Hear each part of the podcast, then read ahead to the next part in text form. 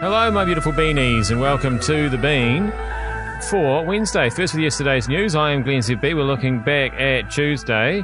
Uh, we've got um, food labelling back in the news. Uh, do you actually care where your food comes from? Uh, how did that whole domestic tourism thing go over the long weekend?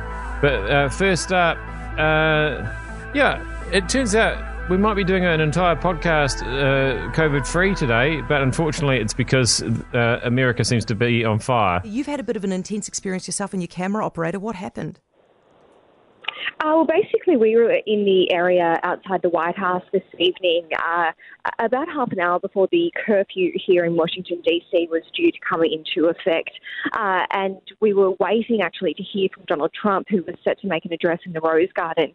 Uh, when uh, I guess the situation escalated, there were a number of protesters uh, throwing missiles at police and, and certainly getting right up in their faces. And then all of a sudden, definitely unexpected to us, the, the line of police just came charging forward. Uh, it was unexpected because that is something that we didn't think would happen until curfew. We were here last night uh, when curfew came into effect, and we made sure we were behind the police line. So we were going in behind them uh, to make sure, obviously, that we're not getting caught in the crosshairs. But this definitely happened before the curfew, which meant that everyone that was standing there uh, protesting, uh, media were allowed out any time of night. We are exempt from the curfew, but everyone had a legal right to be standing there, and they were uh, targeted by rubber bullets, uh, as I just heard you describe, gas. Uh, I copped a, a baton to the back. my cameraman got punched right in the stomach quite severely and had his camera pushed in his face. It was really quite violent uh, and to, to, me certainly seemed unnecessary. But moments later, we knew why they'd come in so swiftly, and that's because we saw the president walk out of the White House and across uh, to the uh, Church of the Presidents, which just last night was on fire because of riots, mm. Uh,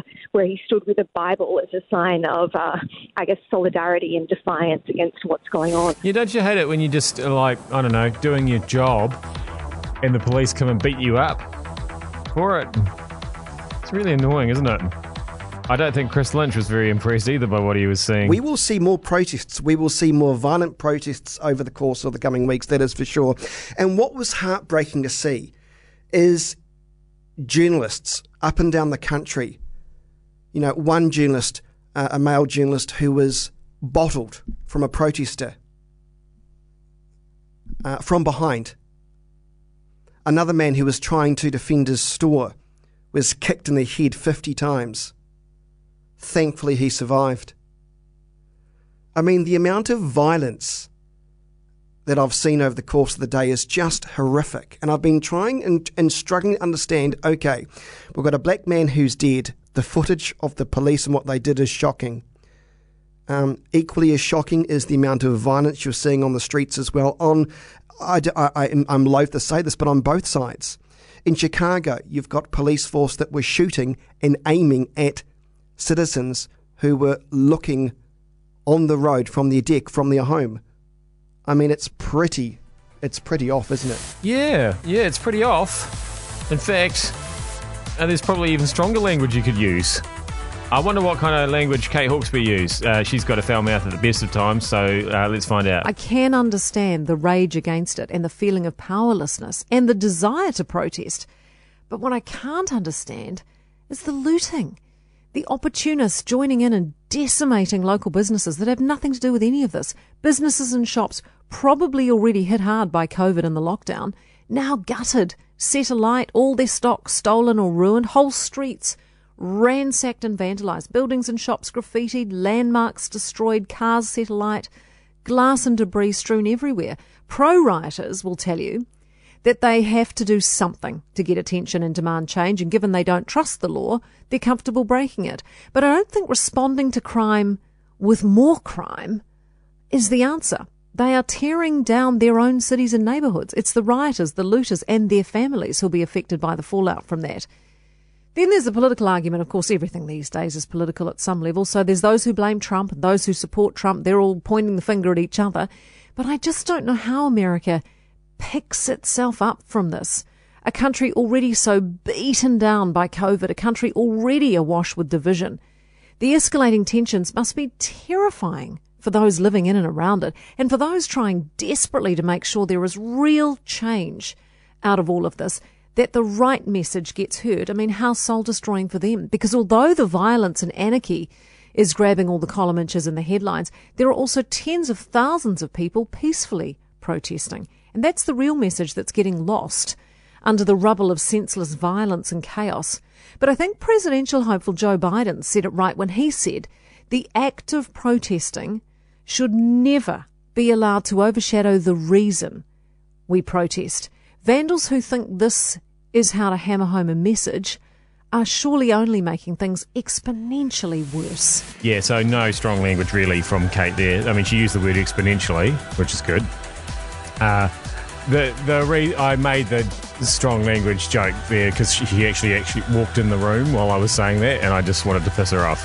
So that's um, I'm I'm just so mature, and I really should be more careful about the things I say. Um, now, uh, were, the things that they were saying on uh, Simon Phil show yesterday afternoon uh, were a lot of it was to do with food labelling. But uh, the discussion was do we really care where it comes from anyway? But the perception, it's duplicitous in the labelling because it suggests that it is from this country, but it might be only sort of made here, assembled here, but the product itself is from offshore. On the line with us is the chair of New Zealand Pork, who's called in, Eric Roy. G'day, Eric. Hello, Eric. G'day, Simon. Uh, Phil. G'day, Hello, mate. mate. How are you? Oh, really good. I miss playing golf with you at Te Anau. I've gone out of the fetal position after you beat me the last time. But however, let's talk about pigs. I didn't know that you were now with the uh, New Zealand Pork Board, Eric. Eric Roy is a very, very nice man, and uh, he's, he had a wee bach in Te Anau for years and was with the National Party for years too. Eric, you're a good fella. Nice to talk with you. Likewise. Thank you. Yeah. Yeah. So, Eric, t- what's your view on this? Well, well. Firstly, um, we probably need to import some pig because if we were totally self-sufficient in, say, pork bellies and spare ribs, we'd have too many legs, too many trotters, too many heads. So there's kind of a bit of a need for an international trade. Right. But having said that, uh, 60% of the pork and ba- ba- bacon consumed in New Zealand is imported. And uh, because they've got a cheaper feed system, it's cheaper to grow grain overseas, uh, and they have different requirements in terms of environment and animal welfare, they can undercut us quite severely. So we need to have that country of origin branding in there. I could just say that about 94% of what we import wouldn't be uh, allowed to be produced in New Zealand by those by the standards that we've got. So we want some discernment there. Now, I heard, I heard you saying uh, there's been a delay in in the country of origin regulations. The bill was passed. Uh, the Minister of Consumer Affairs had 18 months to get those uh, regulations in place. I know I said I wasn't going to mention um, COVID 19 in this podcast, but when you hear stories like that and people like that start going on a bit, you think, oh man, the old news was really boring, wasn't it? It was actually quite boring. Um, it w- was your weekend interesting? It was a long weekend when we were told to go out and spend some money domestically. Uh, so, did you? Uh, Marcus saw some people doing just that. I took the kids, the children, to Queenstown, and it was crazy busy. I had no idea. And of course, not only was it crazy busy, but it wasn't coping because so many people had cars because they hadn't all flown, and, and it was kind of at gridlock. And uh, a lot of people sort of wandering around in Swanndris and Barker's tracksuit pants. A little bit different from the international visitors, but it was pretty damn good. In fact, everywhere people were slammed and very, very busy.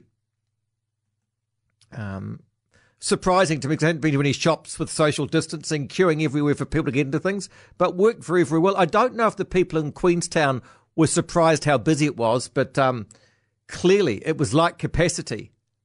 And it was cold too, and there was no skiing. And then went to Central Otago as well. It was freezing also. So that was my weekend. It went fairly well. So yeah, I I, I was um. I don't know how all you all you folks are, but I kind of came away from that weekend thinking that local tourism will probably be quite sustainable. Will sustain small towns for a while. It did seem crazy busy, and people seemed to be throwing the dosh around too. They were paragliding and parapenting and on those boats that look like sharks that jump out of the water. They were shopping. I thought it might be easy to get a Fergburger, but boy, oh boy, there were queues like there normally are. It's like every single person south of Hoon Hay had the same idea I had that was go to Queenstown, it would be quiet.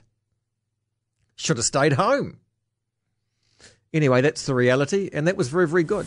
I don't know why he would have thought that. Everybody I talked to, uh, the first thing they said they were going to do was go to Queenstown.